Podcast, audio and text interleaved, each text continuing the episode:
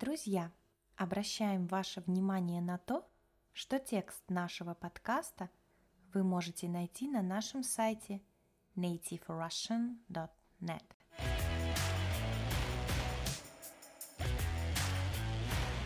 Всем привет! С вами Настя.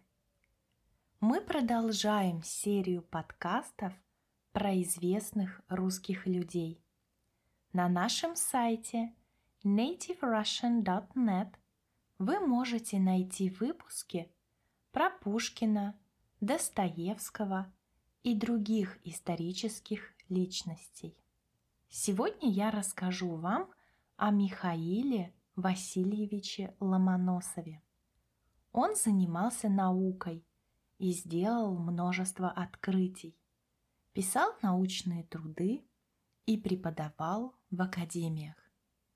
Ломоносов стал автором многих изобретений и разработал план создания первого в России университета. Подготовить этот подкаст мне помог сайт culture.ru. Михаил Ломоносов родился в деревне Мишанинской Архангелогородской губернии. У его отца было небольшое судно, на котором он перевозил государственные и частные грузы, рыбачил и охотился. С детства Михаил помогал отцу и быстро всему учился. Грамоту мальчик начал изучать поздно, в 12 лет. Друзья, грамота – это умение писать и читать. Учеба давалась Ломоносову легко, и вскоре он стал одним из лучших чтецов в местной церкви. Чтец – это человек, который во время христианского богослужения читает тексты священного писания, то есть Библии. Молодой Ломоносов понимал, что для приобретения большого знания – и учености требуется знать латинский язык, которому можно научиться в Москве, Киеве или Петербурге. Поэтому он хотел переехать в один из этих городов. Отец с мачехой не поддерживали его. В то время занятия наукой не приносили ни богатства, ни славы. Они хотели поскорее женить сына, надеясь, что семейные хлопоты уничтожат желание заниматься образованием. Но Михаил Ломоносов решил уехать из родного села в Москву, чтобы учиться. Ранее вы услышали слово «мачеха». Это не родная мать. В декабре 1730 года Ломоносов сбежал из дома и отправился в Москву. Добрался через три недели и поступил в славяно-греко-латинскую академию. Учился прилежно, то есть очень старался, поэтому уже через полгода его перевели из нижнего класса во второй и в том же году в третий. Занятия в Московской академии дали Ломоносову гуманитарное образование. Чтобы изучать естественные науки, он отправился в Киево-Могилянскую академию. Но пробыв там несколько месяцев, молодой ученый вернулся в Москву. Оттуда – Ломоносова направили в университет при Академии наук в Петербурге, где он занялся естественными и техническими науками. В 1736 году в числе лучших студентов Михаил Ломоносов отправился в Германию, чтобы изучать физику, химию, металлургию и горное дело – также он занимался иностранными языками, танцами, рисованием, литературой и фехтованием. Фехтование – это вид спорта. Участники поединка пытаются нанести друг другу удар. Побеждает тот, кто первым нанесет сопернику определенное количество ударов в соответствии с правилами. За границей Ломоносов проучился пять лет. Там он создал несколько научных работ, перевел сочинения иностранных академиков, написал первые стихотворения на русском языке. В 1740 году ученый решил вернуться в Россию. Но по дороге его схватили и завербовали в прусскую армию. Завербовать – это значит привлечь человека служить в армии. Прослужив там несколько недель, Ломоносов дезертировал, то есть самовольно оставил место несения службы. Возвратиться на родину у него получилось только через год. В Петербурге ученый написал две диссертации. За научные труды он получил должность помощника физического класса Санкт-Петербургской академии наук. Ломоносов мог участвовать в работе академического собрания и самостоятельно заниматься наукой. К 34 годам ученый написал четыре новые диссертации и решил просить о том, чтобы его назначили профессором академии. Собрание академиков одобрило труды ученого, и он получил звание профессора химии. Ломоносов стал преподавать в университете, печатать научные трактаты на латинском языке, читать публичные лекции по физике. Параллельно он занимался литературным творчеством – писал стихи о государственных событиях. Со временем финансовое положение ученого улучшилось.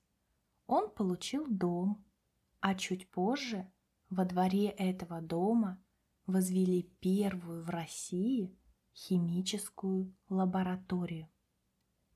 В 1748 году Михаил Ломоносов начал редактировать переводы книг которые печатались при Академии наук, и переводы заметок в газете «Санкт-Петербургские ведомости». Ученый уделял внимание не только распространению зарубежных трудов, но и развитию отечественной науки. Он создал первое учебное пособие мировой литературы на русском языке. В 1751 году в своей химической лаборатории Ломоносов разработал технологию изготовления цветных, прозрачных и непрозрачных стекол для бусин, бисера и мозаичных картин. Через два года он начал строить фабрику для производства цветного стекла. Научную деятельность Михаил Васильевич совмещал с общественной. Он разработал план по созданию университета в Москве. И в 1755 году императрица Елизавета Петровна подписала указ о его создании. Так начала свое становление – система высшего образования в России. Кстати, друзья, если вы хотите узнать о том, как устроена система образования в нашей стране, обязательно записывайтесь на разговорные групповые уроки. Тему «Система образования в России» мы обсуждаем на таких занятиях. Узнать больше о наших разговорных уроках вы можете на нашем сайте nativerussian.net. Ломоносов продолжал трудиться в Петербургской академии наук. В 1757 году его назначили советником академической канцелярии в Петербурге.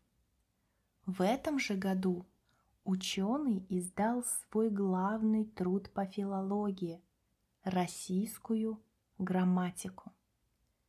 В ней Ломоносов впервые разделил русский и церковнославянский языки, изложил законы и формы русского языка, распределил диалекты. Диалект – это разновидность языка, которую используют люди, живущие на одной территории. К началу 1760-х годов Ученый управлял историческим собранием, географическим департаментом, гимназией и университетом при Академии наук. Одновременно он занимался науками практически. Например, начал составлять большой атлас Российской империи наук. Также Михаил Васильевич создал слово о рождении металлов от трясения Земли. Его классификация землетрясений до сих пор является главной в науке.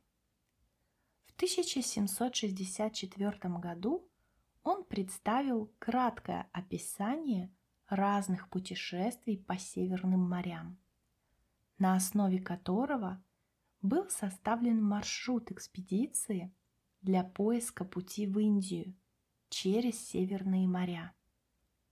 Сам Ломоносов помогал ее организовать, изобрел ночезрительную трубу, большой перископ для обзора местности. Однако и первая, и последующие попытки экспедиций пробиться сквозь льды были безуспешными. С вошествием на престол Екатерины II положение Михаила Ломоносова пошатнулось. Он был слишком предан умершей Елизавете Петровне.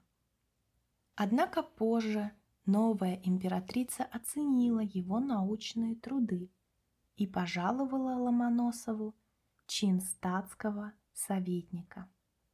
Чин это степень служебного положения человека на военной, придворной и гражданской службах в русском царстве и Российской империи. Михаил Ломоносов умер в 1765 году. Его похоронили на Лазаревском кладбище Александра Невского монастыря.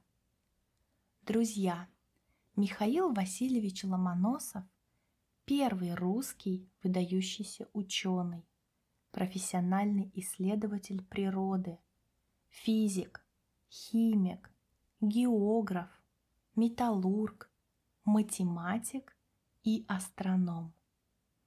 Ему также принадлежит честь быть обновителем русского языка. Он написал много замечательных произведений – стихи, оды, драмы и научные сочинения. Не забывайте оставлять комментарии к нашим подкастам. Для нас очень важна обратная связь от вас. Рада, что вы дослушали этот подкаст до конца. Уверена, что ваш русский язык будет становиться лучше. И совсем скоро – вы сможете прекрасно разговаривать на нем. Спасибо за внимание. Хорошего вам дня!